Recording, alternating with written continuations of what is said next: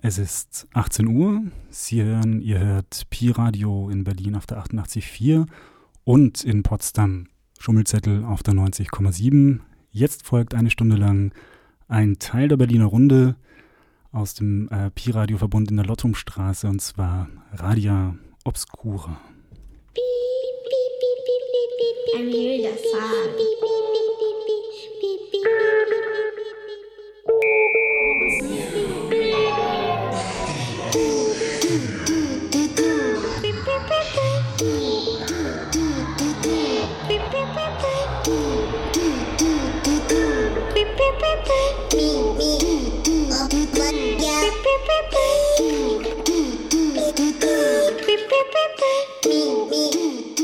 Hallo, hier ist P-Radio. UKW-Sonderdienst, einen Augenblick bitte am Telefon warten. Wenn Sie hier Nebengeräusche mithören, das ist eine Live-Sendung. Wir senden aus einem Studio, wo wir zu mehreren sitzen. Wir müssen nebenbei auch mal eine Zigarette rauchen oder Mittagbrot essen. So wie Sie zu Hause sitzen und leben, so sitzen wir hier und leben. So, und nun zu Ihnen am Telefon. Ja, bitteschön. Hallo. Hallo? Hallo,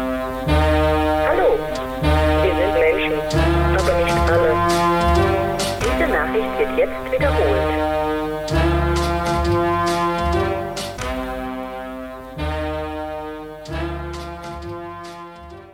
Wie gesagt, Pi Radio auf äh, Blödsinn, Radio Obscura auf Pi Radio statt umgekehrt. Am Telefon ähm, hören wir gleich äh, die erste Gästin unserer Sendung, und zwar Sabine Hess aus Göttingen, zugeschaltet als eine der Herausgeberinnen des Bandes Grenzregime Römisch 3. Mehr dazu gleich. Deswegen der eine halbe Titel der Sendung Radio Obscura Border Struggles. Der zweite halbe Titel erklärt, äh, erklärt sich aus den ähm, dem Thema, das mit den anderen beiden Gästen, die hier im Studio sitzen, ähm, besprochen werden wird. Und zwar Broader Struggles im Sinne von sich ausweitende Kämpfe. In diesem Fall geht es um Nordkurdistan. Äh, die beiden Personen, die hier im Studio sitzen, waren mit auf einer Menschenrechtsdelegation, gerade letztlich anlässlich des äh, Festes Nevros 2017. Und darüber haben wir etwas länger zu sprechen. Das heißt, das ist Radio Obscura heute Numero 159 und erstmal wie immer noch eine Runde Musik, dann steigen wir direkt ein mit dem Telefoninterview.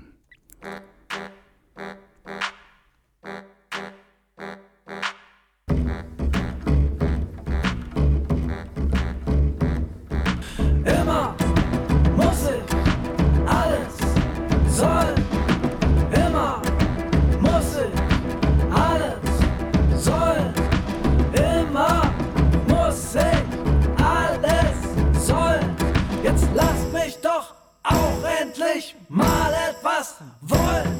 Es fängt ja morgens schon an, ich soll aufstehen, mich waschen, am Frühstückstisch still sitzen, essen, nicht quatschen, die Schuhe an, Jacke und nein, nicht die gelbe, ich halt's nicht mehr aus, es ist immer dasselbe und dann soll ich in die Kita, im Kreis singen wir Lieder, vom Frühling, vom Herbst, alles kommt immer wieder. Ich weiß, so wie der Sch den wir hier täglich machen, ich hab keinen Bock mehr aufs Basteln von niedlichen Sachen, ich will Erdbeereis essen, so viel wie ich kann, durch Pfützen springen, singen, laut schreien und dann auf den Spielplatz gehen und schaukeln, so lang bis der Mond aufgeht und ich die Sterne sehen kann, aber immer muss ich alles soll immer muss ich alles soll immer muss ich alles soll jetzt lasst mich doch auch endlich mal etwas wollen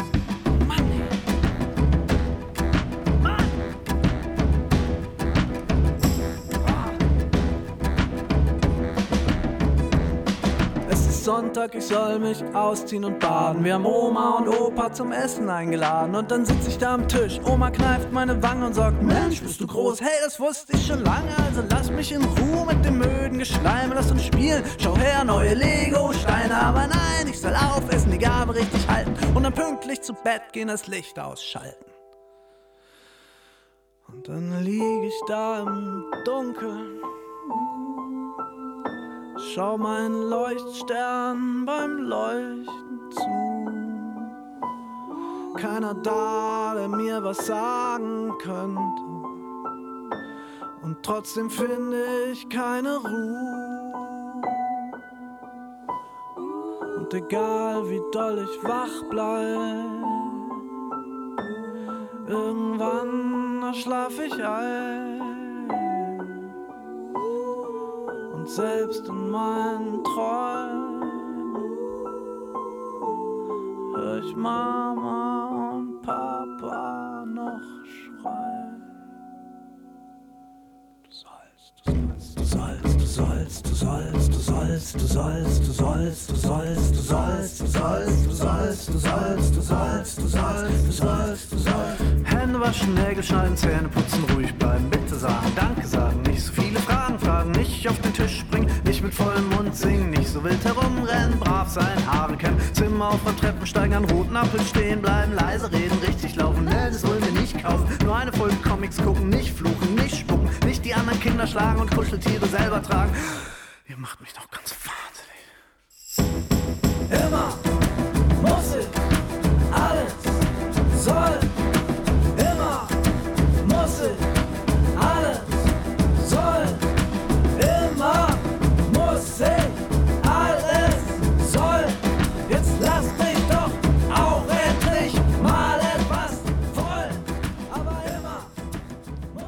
Giesbert zu Knüpphausen. Immer muss ich alles sollen. Wunderschöner Titel, kann ich nur sehr empfehlen. Aber darum soll es halt nicht gehen in der Sendung. Wir haben jetzt direkt am Telefon ähm, die erste Person hier zugeschaltet und zwar Sabine Hess, äh, ihres Zeichens Professorin am Institut für Kulturanthropologie und Europäische Ethnologie. Ähm, wir sprechen vor allem miteinander, weil sie eben Mitglied in äh, CritNet, einem Netzwerk für kritische Migrations- und Grenzregimeforschung ist und ähm, gemeinsam mit weiteren Personen aus dem Kreis von CritNet ein Sammelband herausgegeben hat. Ähm, und zwar äh, den Sammelband mit dem Titel Grenzregime 3, der lange Sommer der Migration. Der ist äh, letztes Jahr bereits erschienen. Die Druckfahne, die mir zugeschickt wurde, ähm, zeigt bereits eine zweite Auflage 2017. Das heißt, ähm, offensichtlich gibt es großes Interesse an dem Thema. Und ähm, genau, darüber werden wir jetzt mit äh, Sabine Hess sprechen. Ich hoffe, wir hören Sie gleich und sage äh, danke fürs zugeschaltet sein. Hallo. Hallo. Ähm, vielleicht zu Beginn direkt ähm, zu CritNet allgemein. Es ist eben ein Netzwerk nicht nur für Forschung ähm, oder sozusagen nicht nur für klassische wissenschaftliche akademische Forschung an äh, Universitäten, sondern ist breiter aufgestellt, ähm, wurde 2008 gegründet. Kannst du vielleicht ein paar Sätze dazu sagen, was das Anliegen äh, von CritNet ist? Also womit seid ihr angetreten, mit welchem Ziel damals in München? 2008 haben wir uns ähm, zusammengetan, mehrere Freundinnen, mehrere Kolleginnen, die schon eine längere ähm, gemeinsame Vergangenheit hatten, in dem Versuch, eine neue Wissenschaft sozusagen oder eine neue politisierte Wissenschaft im Zusammenhang mit Migration und Rassismus zu entwickeln. Das hatte Vorgänger in dem eher auch polit kunstaktivistischen Spektrum Kanagatak, aber auch im Zusammenhang mit verschiedenen Forschungsprojekten. Und ähm, die Gründung von CritNet als Netzwerk für kritische Migrations- und Grenzregimeforschung entsprang vor allem eigentlich unserem Bedürfnis, ähm, einen Raum zu eröffnen innerhalb der klassischen Migrationsforschung, der klassischen Migrationsdebatte, wo Migration nicht als Problem problematisiert wurde oder wo äh, Migration nicht immer im Sinne der kulturell anderen verandert wurde, sondern wo wir aus der Perspektive der Migration heraus und aus der Perspektive der Kämpfe der Migration und der Flüchtlinge, die es ja auch bereits schon in den 90ern und frühen 2000er Jahren sehr stark gab, uns ähm, in das Feld hineinbegeben haben und eine kritische Wissensproduktion dazu ähm, machen wollten, in dem breiten Spannungsfeld von ähm, antirassistischen Initiativen, Kunst- und Kulturproduktion, aber auch von Menschen, die an den Universitäten waren und an den Universitäten genau gearbeitet haben.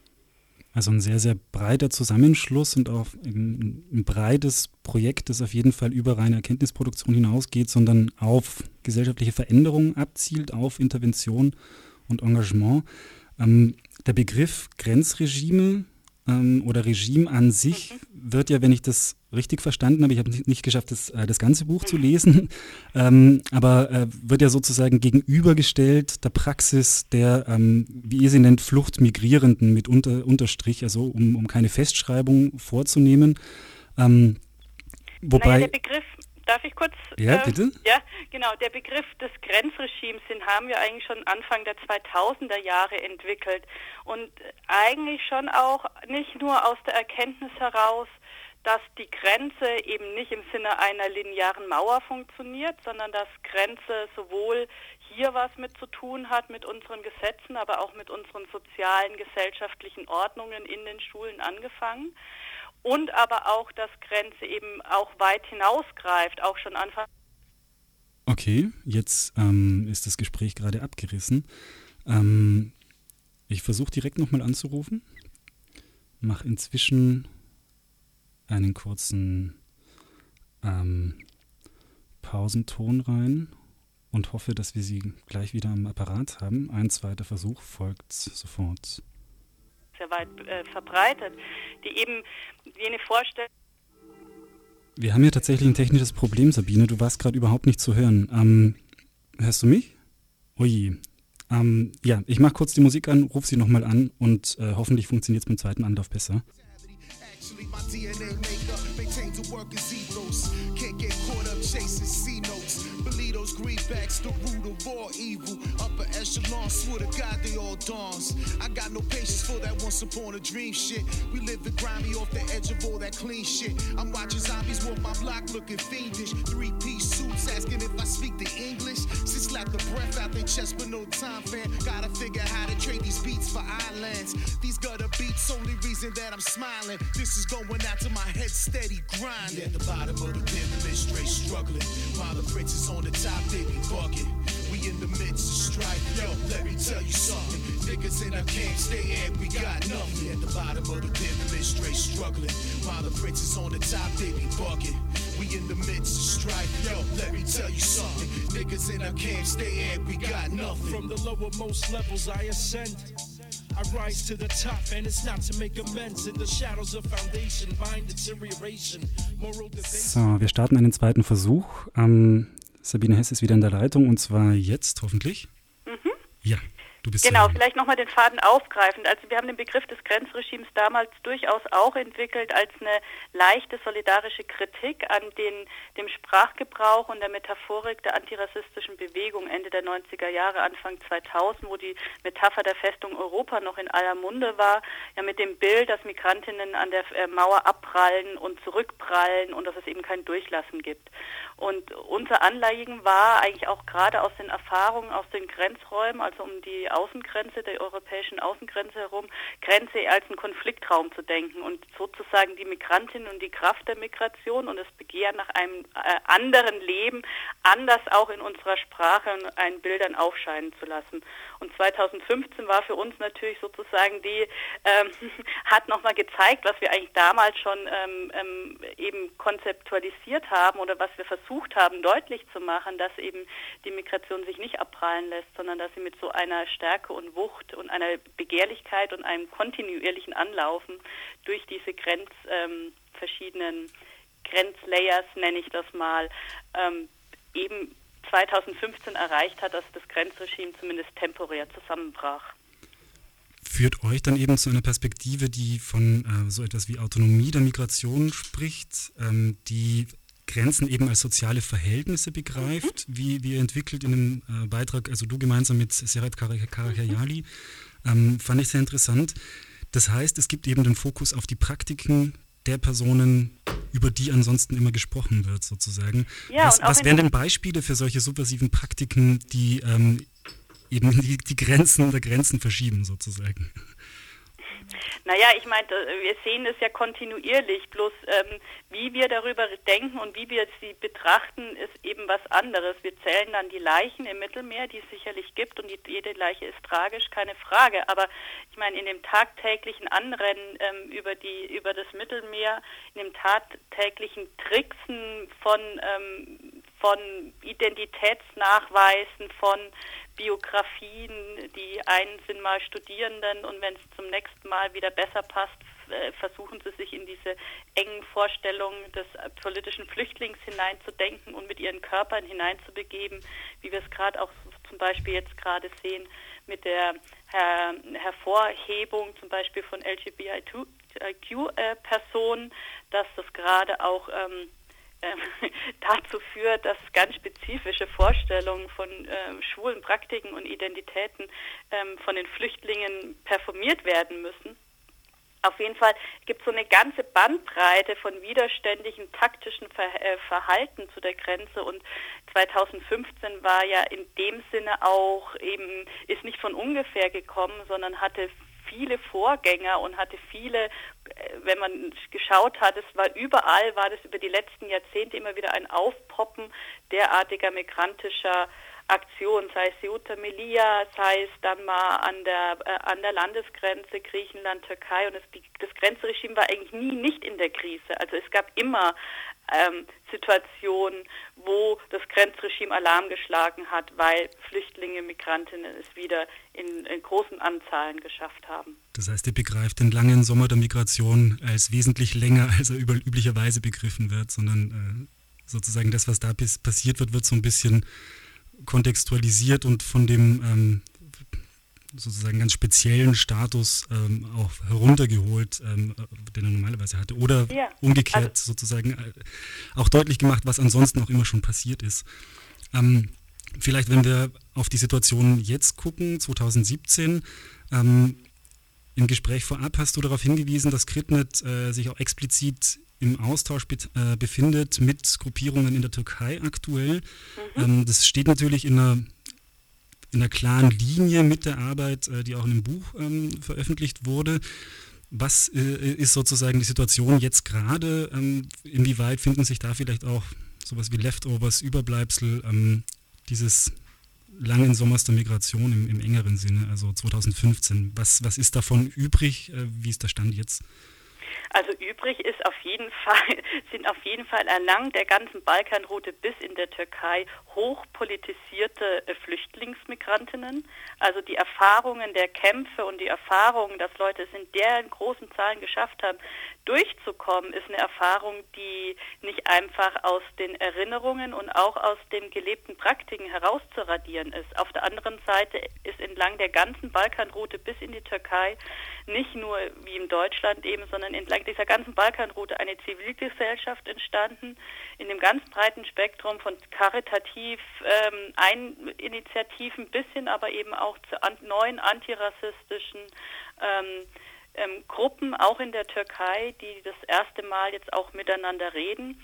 Und die ähm, und von daher diese ganzen ähm, von daher hat 2015 tiefe Spuren in den Gesellschaften hinterlassen und mein, unserer Auffassung nach ist 2015 noch gar nicht ähm, sozusagen zu Ende. Die Geschichte geht weiter. Es sind nicht nur Tausende und Abertausende entlang der Balkanroute in verschiedenen Pufferzonen geparkt und warten auf ihr, auf ihr Durchkommen und immer noch kommen ja auch Leute durch. Wir wissen auch, dass die Anzahl derer, die gerade auf den griechischen Inseln wieder anlanden, wieder stark gestiegen ist und ähm, es ist nur sozusagen bei uns ruhig, weil die Kameras und weil die Medien ähm, ihre Aufmerksamkeit Richtung Trump und anderen Potentaten zugewandt haben.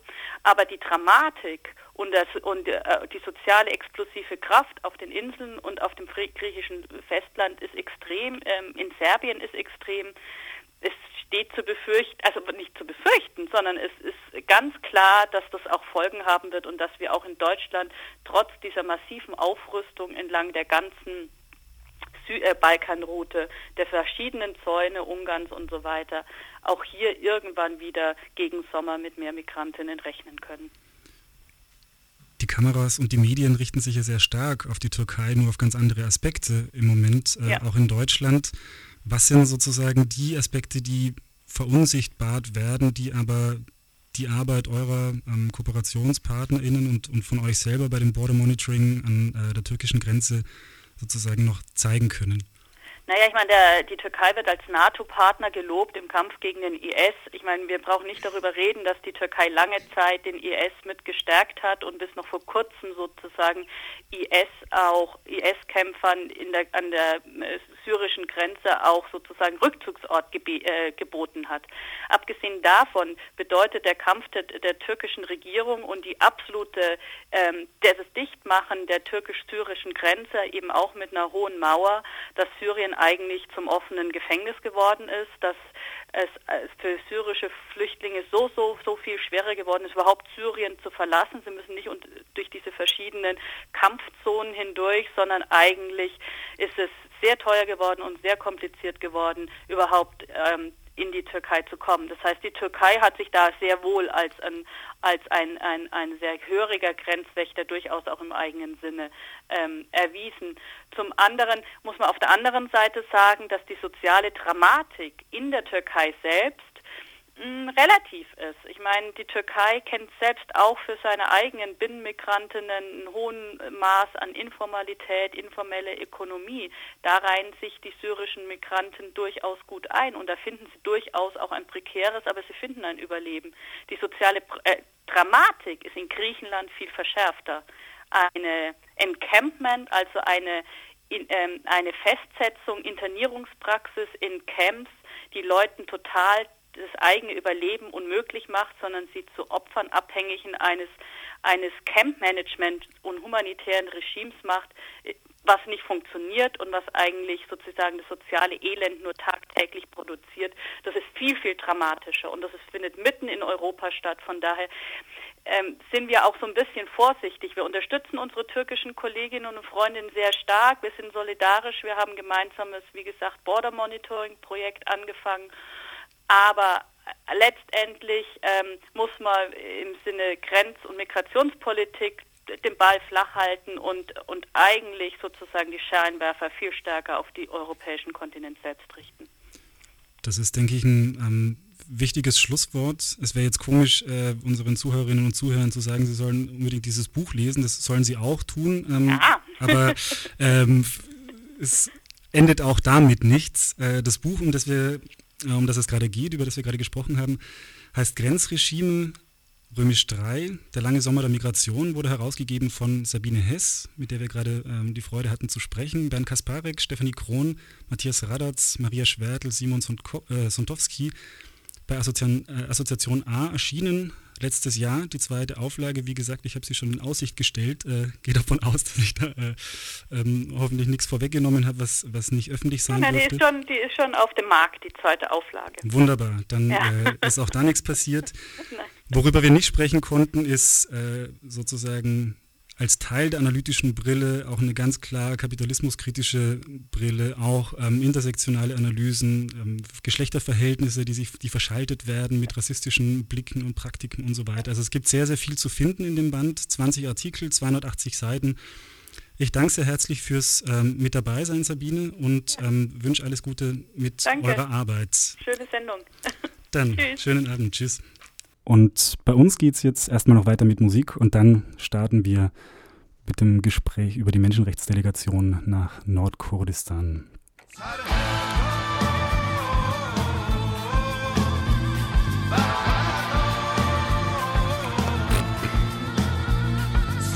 Soundqualität war scheiße.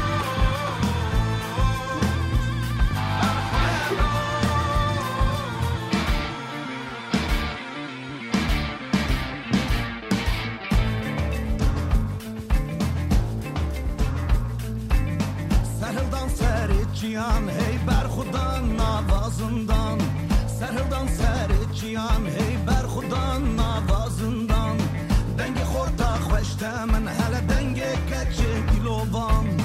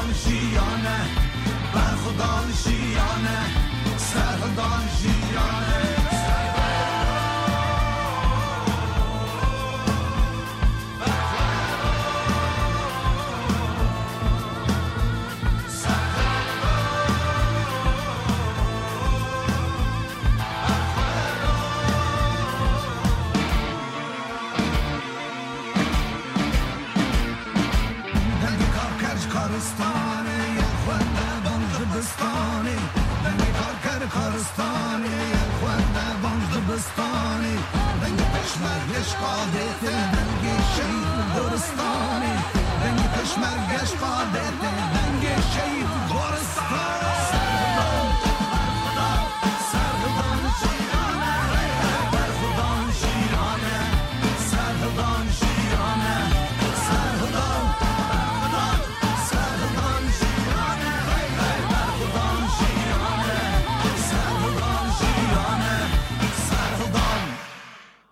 Radio, Radio Obscura Nummer 159 Border Struggles, darüber haben wir gerade gesprochen. Broder Struggles, vielleicht wieder mal ein dummes Wortspiel meinerseits.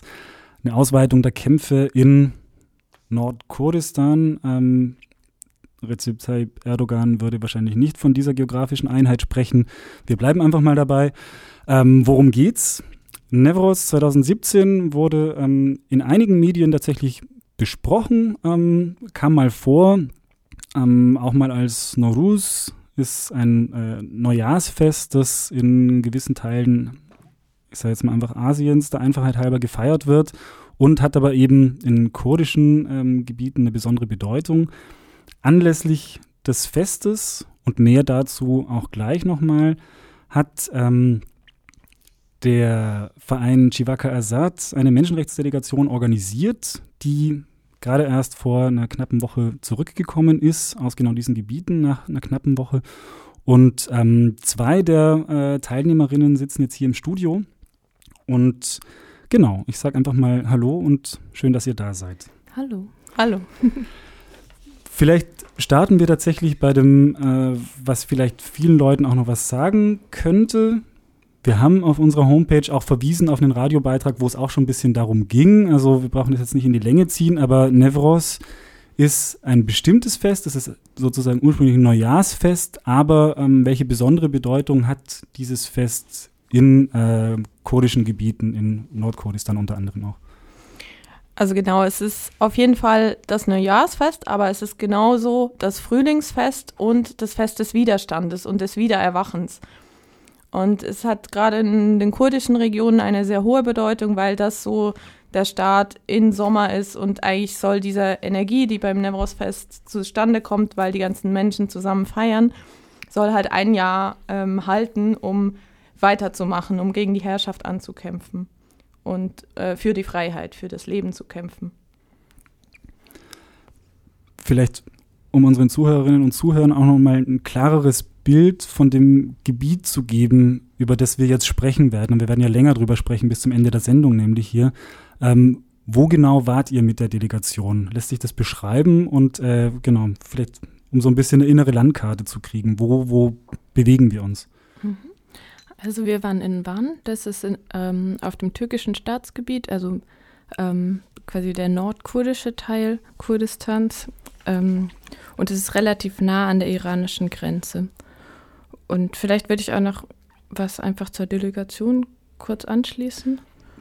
Gerne. Also- ähm, Genau, also wir waren als Delegation da, ähm, eben zum Nevros-Fest, weil das Nevros-Fest in der Vergangenheit eben sehr stark kriminalisiert wurde und eben auch immer wieder vom türkischen Staat versucht wurde zu verhindern. Und weil es aber eben so eine große Bedeutung für die kurdische Bewegung, für das kurdische Volk hat, ähm, wird es auch eben immer wieder gefeiert, obwohl es versucht wird zu verbieten. Wir sind deswegen hingefahren, um uns eben einen Überblick über die Lage vor Ort zu verschaffen um eben dieses Nevros-Fest auch mitzuerleben, um diese Energie auch mitzuerleben und auch ähm, quasi Bericht erstatten zu können, inwiefern dieses Fest versucht wird zu verhindern oder ähm, versucht wird, quasi die den, ähm, ja, das Fest zu verhindern, genau. Und ähm, au außerdem dachten, also sind wir auch noch hingefahren, um mit Menschen vor Ort zu sprechen, weil es ja seit Juli 2016 den Ausnahmezustand in der Türkei gibt und wir auch eben nochmal darüber Informationen erhalten wollten, über die Situation, über das Leben der Menschen äh, nun über den, äh, im Ausnahmezustand. Und deswegen haben wir mit verschiedenen VertreterInnen verschiedener ähm, zivilgesellschaftlicher Organisationen gesprochen, unter anderem ähm, Frauen aus dem ähm, Kongress der Freien Frauen, KGA, oder ähm, auch mit Anwälten oder ähm, JournalistInnen und auch mit HDP-Abgeordneten aus Wann. Vielleicht bleiben wir zu Beginn mal bei dem Nevros-Fest, an dem ihr sozusagen auch teilgenommen habt als Teilnehmerinnen der, der Delegation auch. Was war so euer, euer Eindruck? Inwieweit konntet ihr sowas wie Einschränkungen, Hindernisse, Barrieren, Repressionen und so weiter beobachten? Was waren von vornherein vielleicht auch schon Auflagen, die gemacht wurden für dieses Fest? Und wie kann man sich das vorstellen? Also so von den Dimensionen her ist es so ein, ähm, keine Ahnung, naja, wie viele Leute sind da? Ähm, genau, also die, der Ausnahmezustand hat natürlich schon dazu geführt, dass auch das Fest äh, sehr doll unterbunden werden soll. Dieses Jahr wurden in sehr vielen Städten die Feiern verboten. Ähm, in Wann war sie dann im Endeffekt erlaubt. Es gab aber in dem Vorfeld ähm, des 21. März, also wenn das Fest gefeiert wird, gab es schon ähm, mehrere tausend, also ja, auf jeden Fall tausend Menschen, die festgenommen wurden. In Wann selber waren es zwei Tage vor dem Fest 40 Festnahmen. Ähm, also die Repression war relativ hoch und es ging auch also für den türkischen Staat darum, dass die Leute den Festplatz möglichst nicht ähm, aufsuchen sollen, weil das natürlich gleichzeitig dieses Jahr kurz vor dem Referendum auch genutzt werden sollte, um für die Nein-Kampagne ähm, Werbung zu machen. Und ähm, in Wann war dann schon sehr starke Repression zu spüren. Also wir hatten halt, mussten drei Sicherheitskontrollen vom Militär und der Polizei durchlaufen, bevor wir zum Festplatz überhaupt komm, kommen konnten. Ähm, nebenbei, also war alles umstellt mit äh, Polizeiabsperrgittern und so. Und es gab ganz viel Zivil Zivilpolizei, die auch also sehr viel fotografiert haben und ähm, auch mit Drohnen unterwegs waren, um einen Überblick zu haben. Und was halt sehr auffällig war, dieses Jahr ist es nur HDP-Fahnen erlaubt wurden. Also alle anderen Symbole der kurdischen Freiheitsbewegung wurden halt komplett verboten. Ähm, es wurde auch, also der Platz ist ähm, relativ weit außerhalb und da wurde auch den Busfahrern im Vorfeld gesagt, sie sollen äh, den Platz nicht anfahren. Also die Leute mussten da zu Fuß hingehen. Ähm, dennoch kamen in Wann jetzt auf jeden Fall 200.000 Menschen zusammen, vielleicht auch mehr, weil es ein relativ großer Durchlauf gab. Ähm, dann hatten wir, also haben wir ein paar Infos zu Ahmed, also in äh, Diyarbakir. Da ist das Fest immer am größten. Ähm, dieses Jahr wurde da halt auch ähm, als Repression, als Schikane, whatever, also der, ähm, ziemlich am Anfang des Festes wurde ein kurdischer Student erschossen. Ähm, natürlich von den türkischen Medien wurde verbreitet, er hätte ein Messer oder eine Bombe im Rucksack gehabt. Ähm, das sein, also der Grund für seinen Tod ist anscheinend ein T-Shirt, auf dem Kurdistan stand und das er ausziehen sollte und sich dem entzogen hat. Äh, daraufhin gab es natürlich auch äh, Auseinandersetzungen und die Polizei ist mit Tränengas und Wasserwerfer ins Fest. Ähm, trotzdem haben da mehrere hunderttausende Menschen äh, dieses Jahr Nevros gefeiert. Dann haben wir noch ein paar Infos bekommen zu Gever, weil wir da auch noch hingefahren sind. Also türkisch Yüksekova, kurdisch Gever, ist eine Stadt ganz, ganz im Südosten der Türkei, ähm, wo die Bevölkerung auch sehr stark der kurdischen Bewegung angelehnt, an, angenähert ist. Und da war so, dass das Fest super weit außerhalb der Stadt äh, nur erlaubt war und deswegen nur um die 1000 Menschen hingekommen sind. Direkt am Anfang gab es 16 Festnahmen, darunter drei Kinder. Und ähm, dann gab es so sta starke Auseinandersetzungen mit Tränengas, Wasserwerfern, dass das Fest überhaupt nicht stattfinden konnte. Du meintest ja unter anderem, dass äh, nur HDP-Fahnen äh, erlaubt waren und ihr habt ja auch Vertreterinnen äh, der Partei getroffen. Vielleicht sagt ihr noch mal kurz, für die, die es jetzt nicht präsent haben, ähm, was sich hinter dem Kürzel versteckt, nur um das noch mit einzuholen als Fußnote. Also die HDP ist ähm, die einzige Oppositionspartei in der Türkei, ist die drittstärkste Partei. Ähm, sie ist im Juni 2015 ins Parlament eingezogen, also hat von Anfang an die 10%-Hürde geschafft und äh, 13,1% äh, Wähleranteil gehabt. Ähm, daraufhin wurde sie aber sofort ähm, von Schikanen belegt. Also de, die AKP, die Partei von Erdogan, wollte natürlich überhaupt nicht, dass es eine Opposition gibt, die ihre Stimme äußern kann. Und deswegen, also es ist halt die einzige offizielle Partei, die nicht verboten ist im Moment, ähm, aber äh, sind alle ihre Abgeordneten, also äh, Parlamentsabgeordnete, 13, glaube ich, sind äh, in, in Haft, unter anderem auch äh, Demirtas und Figen Yüksender, also die zwei Co-Vorsitzenden. Figen Yüksender wurde zum Beispiel auch ähm, ihr Amt abgesprochen. Also es ist fast überraschend für mich zu hören, dass solche Fahnen dann erlaubt waren, äh, wenn man hört, welche Repressionen auch gegen diese Partei gerichtet sind. Was vielleicht ergänzend noch interessant sein könnte, ist, dass die HDP explizit ja nicht mit dem, äh, oder nicht nur mit dem Anspruch antritt, auch die kurdische Sache oder den Kampf zu vertreten, sondern sozusagen breiter aufgestellt ist und eine, eine breite Einladung ist, sozusagen türkeiweit eine, eine linke Politik zu formulieren, dazu einzuladen. Ähm, ja, du hast vorher schon gesagt, ähm, ihr habt eine ganze Menge von Leuten getroffen vor Ort. Ihr wart ja einige Tage da, ähm, also jetzt in, in Wann vor allem. Ähm, eine Menge von Gruppen, auch eben nicht direkt äh, Parteigruppen oder so, sondern Aktivistinnen, Journalistinnen und so weiter.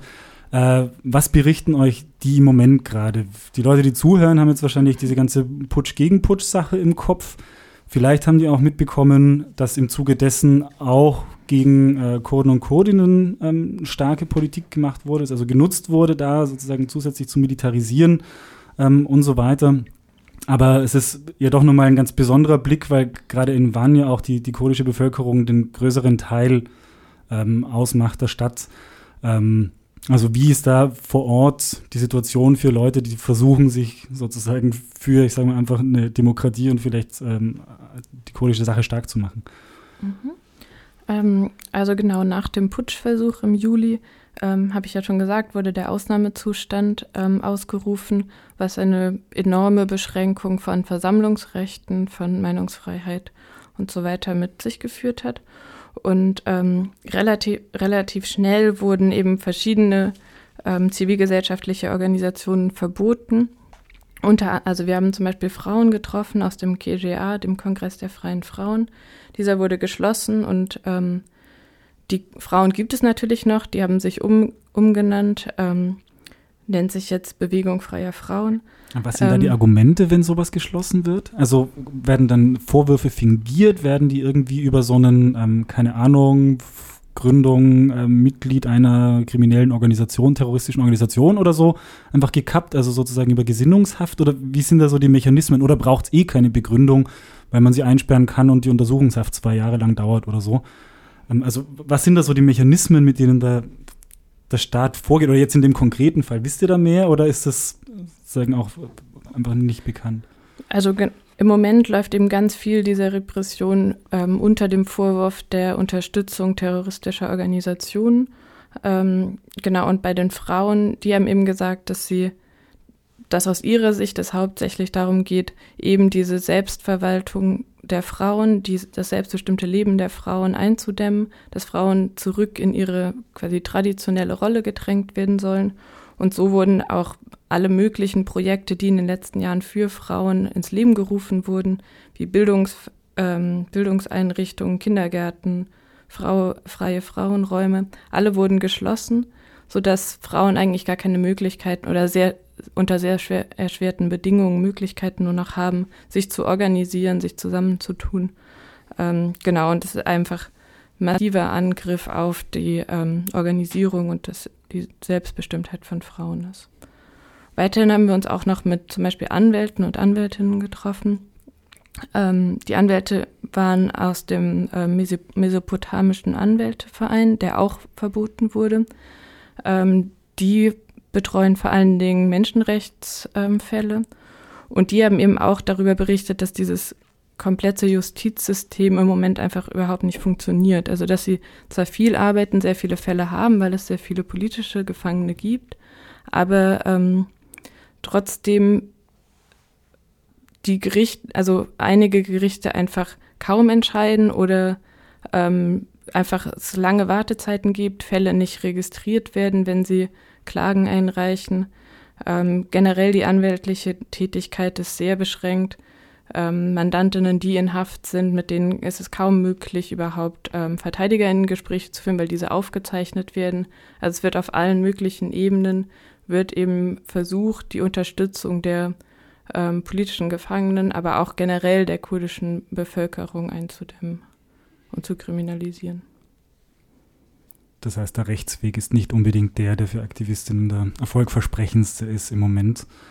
Ähm, ich habe noch einiges mehr ähm, in, in der Liste aufzubieten. Ich bin versucht einfach äh, weiter nachzufragen, weil es ja jeweils ganz unterschiedliche Perspektiven sind auf, ähm, auf die Probleme, denen die Leute ins, ins Gesicht blicken. Ähm, also gerade wenn man irgendwie von, von Gewerkschaften beispielsweise spricht, äh, kommt ja dann nochmal eine, eine andere Kampfperspektive sozusagen mit rein.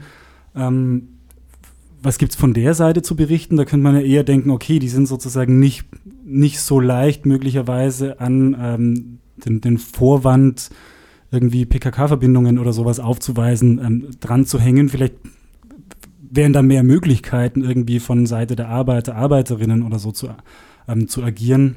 Komma, aber. Ähm, also genau, wir haben auf jeden Fall auch ähm, Gewerks Gewerkschafterinnen und Gewerkschaften besucht. Ähm, einerseits die Lehrerinnengewerkschaft, aber auch die der städtischen Selbstverwaltung. Ähm, und ich will mal sagen, also ganz klar ist halt, dass es einfach im Moment des Ausnahmezustandes überhaupt keine Rechte gibt. Ähm, es ist völlig egal, wofür oder ähm, wogegen man jetzt entlassen wird. Also die Leute werden einfach ähm, Schritt für Schritt, wenn ihre politische Einstellung nicht mehr passt, werden sie einfach entlassen. Ähm, das ist bei den Lehrerinnen so, dass du machst zwar ähm, eine allgemeine äh, Prüfung nach deinem Studium, du kannst die bestehen, darfst eigentlich Lehrerin sein, aber jetzt ist neu seit einem Jahr, dass danach ein Interview geführt wird, wo deine politische Einstellung getestet wird. Und wenn du da nicht in die AKP-Richtung gehst, dann ähm, darfst du halt keine Lehrerin werden. Und deswegen mangelt es natürlich super an guter Bildung. Oder es ist ziemlich klar, welche Bildung gerade nur gelehrt wird. Und was halt auf jeden Fall wieder ähm, anfängt, ist Unterdrückung der kurdischen Sprache in Schulen. Ähm, dann ist es bei den, äh, durch die Zwangsverwaltung natürlich auch so, dass die ganzen selbstverwalteten Bezirke Kurdistans, also Nord, äh, Nordkurdistans, ähm, nicht mehr agieren können. Also das ist das, was wir vorher gehört haben, ne? dass die Frauenräume geschlossen werden. Die haben sich halt für die Bedürfnisse der Bevölkerung eingesetzt und geguckt, was wird benötigt und das versucht selbstständig auf die Beine zu stellen. Ähm, dazu, es gibt tausende Beispiele, ne? auch beim langen Sommer der ähm, Geflüchteten, als die aus Syrien alle rüberkamen, gab es die selbstverwalteten Camps, die die kurdische Bewegung aufgebaut hat. Dieser Verein, Rojava-Verein, wurde geschlossen. Die haben die Leute mit Essen versorgt, als die Ausgangssperren in der Türkei in den verschiedenen Städten waren. Alles wurde beschlagnahmt und ist geschlossen, weil es halt nicht der Regierungsidee entspricht. Ähm, jetzt ist so, dass ähm, von den, also alle Bürgermeisterinnen, Co-Bürger, die haben diesen Co-Vorsitzenden, immer einen Mann und eine Frau, alle sitzen im Knast, alle wurden entlassen. Ähm, die äh, Mitarbeiterinnen der städtischen Verwaltung sind jetzt in Wann alleine, sind 270 Leute schon äh, entlassen worden. Es kann eigentlich niemand mehr arbeiten und vor allem nicht in dem Bereich, wo sie spezialisiert sind und wo sie sich auskennen. Und das ist eine klare Strategie von der Regierung, von der türkischen Regierung gegen die Selbstverwaltung und gegen die Selbstbestimmung der kurdischen Bewegung. Klingt erstmal tatsächlich so, als könnte man durchaus auch resignieren. Da wollen wir ähm, gar nicht erst hinsteuern. Ein Weg, äh, Hoffnung ähm, zu schüren, ist ja auch über sowas wie Musik ähm, wir machen einfach nochmal eine Musikpause. Vielleicht wollt ihr nochmal kurz was zum ersten Stück sagen, äh, das wir hören. Ihr habt die Musik selber mitgebracht. Äh, das wir gehört haben, wollte ich sagen. Ähm, ich habe nur mitgeschnitten, dass die, ähm, die Band wohl tatsächlich auf dem Nevros Fest gespielt hat. Das ähm, wäre sozusagen ein kleiner Link. Und äh, jetzt habt ihr noch äh, ein Stück mit dabei. Delila. Hagerilla. Ich hätte es nicht besser aussprechen können, keinesfalls. Wir sind gleich wieder zurück bei Radio Obscura auf Pi Radio.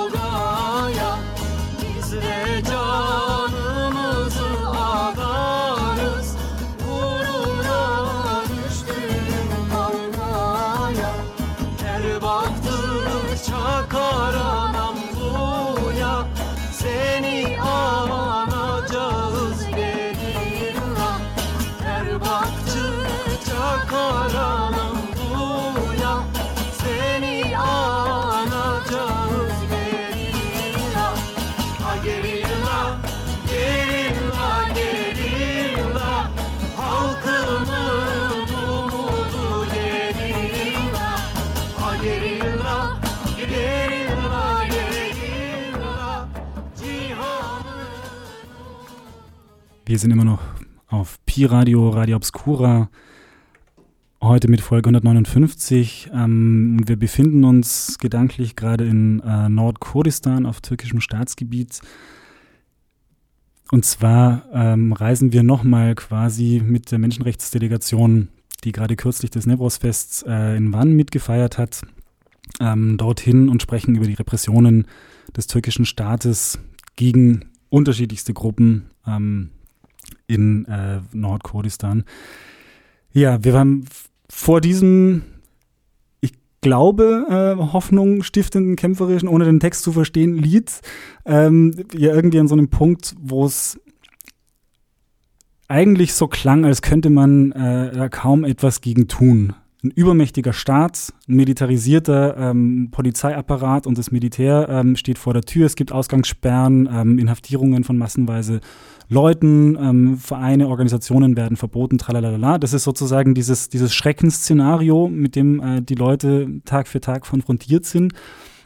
Ähm, die Liste ließe sich verlängern. Aber auch da wollen wir ein Aber dagegen stellen. Ähm, es gibt ja offensichtlich zahlreiche Menschen, die da bleiben, die ähm, bewusst sich dafür entscheiden, vor Ort zu bleiben und ihren Tätigkeiten jeweils nachzugehen. Ihr habt ja mit einigen dieser Leute gesprochen. Was würdet ihr sagen, wo, wie lässt sich das erklären, ähm, dass da so ein starker, sagen wir, Kampfgeist da ist? Also sozusagen dieses sich dagegen stemmen und wenn es nur ähm, auf wenigen Wegen geht. Also ich würde gerne ein Beispiel aus Gever bringen. Wir sind äh, an einem Tag auch mit einem Teil der Delegation nach Na Gever gefahren, türkisch Yüksekova. Ähm, das ist eine kleine Stadt, wo die komplette Bevölkerung hinter der Bewegung steht, also der kurdischen Freiheitsbewegung. Und die wo, war auch sehr stark von Repression betroffen. Genau vor einem Jahr waren da drei Monate Ausgangssperren, wo quasi die türkischen Soldaten, das Militär sich ähm, total ausgelebt hat, sage ich mal. Also es sah ein bisschen aus wie ein krasses Schlachtfeld. Ähm, viele mussten die Stadt verlassen und ähm, sind äh, letztes Jahr im Juni konnten, waren die Ausgangssperren vorbei, konnten sie zurückkehren und haben komplett zerstörte Häuser ähm, zurückgefunden. Also all ihr Leben ist quasi, sollte ausgelöscht werden. Ähm, jetzt ein Jahr danach haben wir da Leute getroffen und mit denen gesprochen und es gab einen total starken, ja, ich würde schon sagen, Kampfwille, also ähm, Widerstandsgeist. Ähm, sie sind, äh, sie lassen sich nicht kleinkriegen, weil das ist, was der türkische Staat will. Ne? Der will sie auslöschen, der will sie vertreiben, der will diese Stadt ähm, dem Erdboden gleich machen.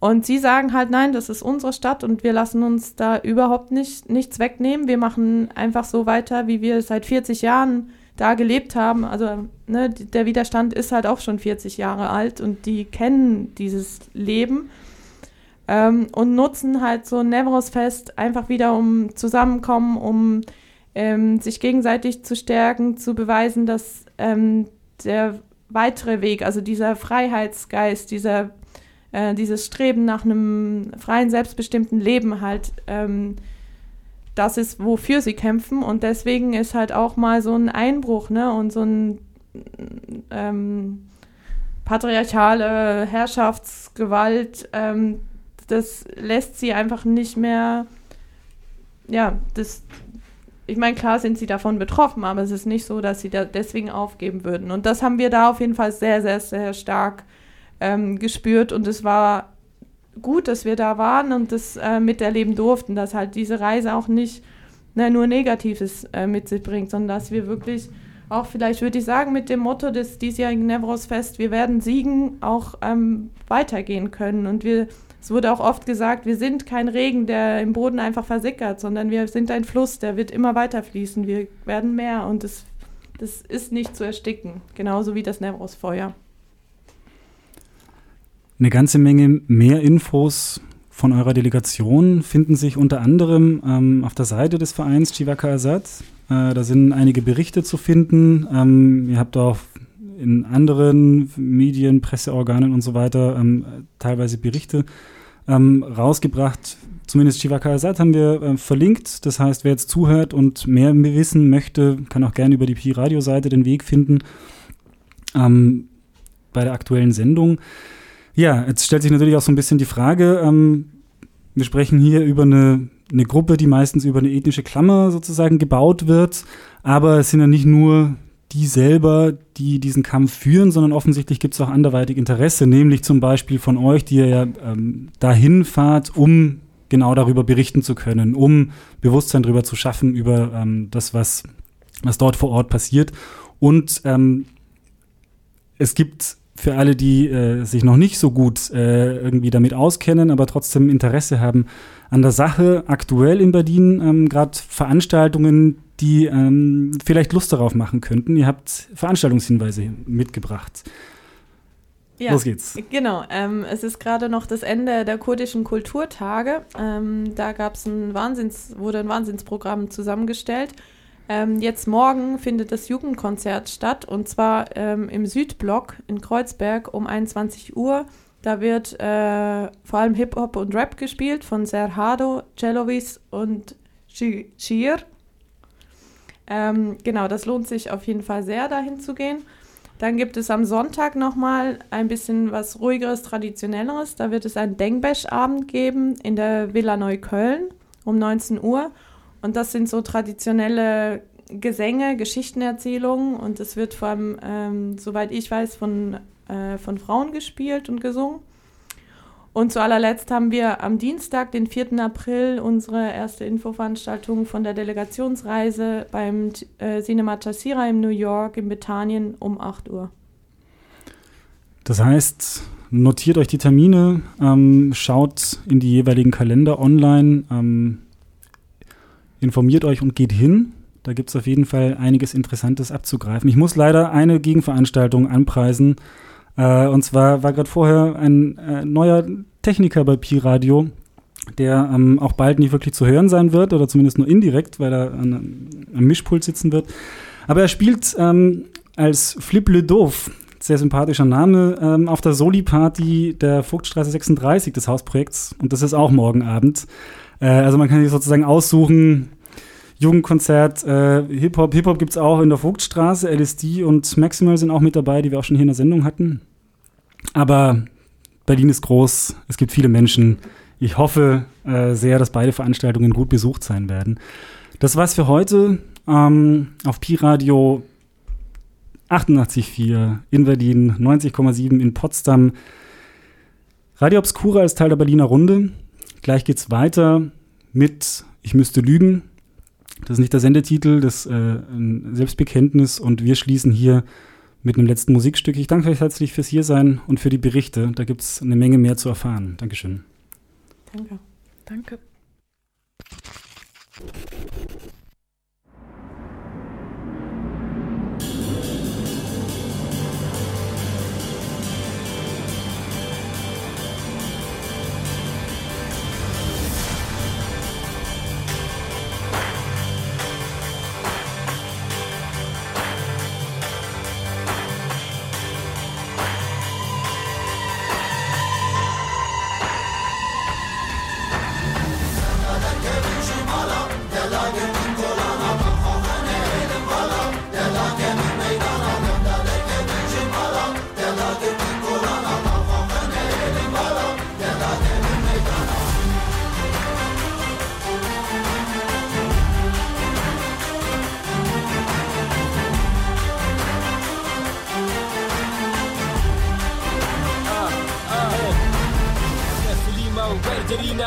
كينا بخوشينا بخير هاتنا سكينينا بناقر الخولينا هوا جنينا روج دزينا لينا فكرينا رمانا زادنا قرتينا سرجي هاني فرينا بلا بونا كيبو كسبينا عاشتينا هاي عزادينا بينا شاشتية يا سر هلدان يا نازادية شبراتية دايتا مدقرينة جابتارية دلرونا هي نيمة ببینه هر سکینه آلوزیه ما ضعیف بینه به خود دینه به دست خود خود خانه بینه به قصر ویده پاشانینه نما به داوی بینه ما بگره ما بکشه ما ناقدینه باور ناکه وره بجر بینه نای رو خدن و نخبینه هیم ساغلم استون بینه کومینه ام تکرم بیکنیه هری بلنده آستا بینه گلی رزگار که ولاته بینه بجان و خوینه شین بجینه ام باورینه ام به دینه کس نکره باوریه بلتقین شره هبونو تنه بون پارا میه درکه بقاده بللینه هبن تنه بن هاي سبا هيا سبا مفر نفسك كفتينة والنبرسية بس هەژینە دتاقی ببیزە دەنگ بەدانە کوردن ئەمبانە نەرەبین بەگواشتی لێ و خوازن دخوازن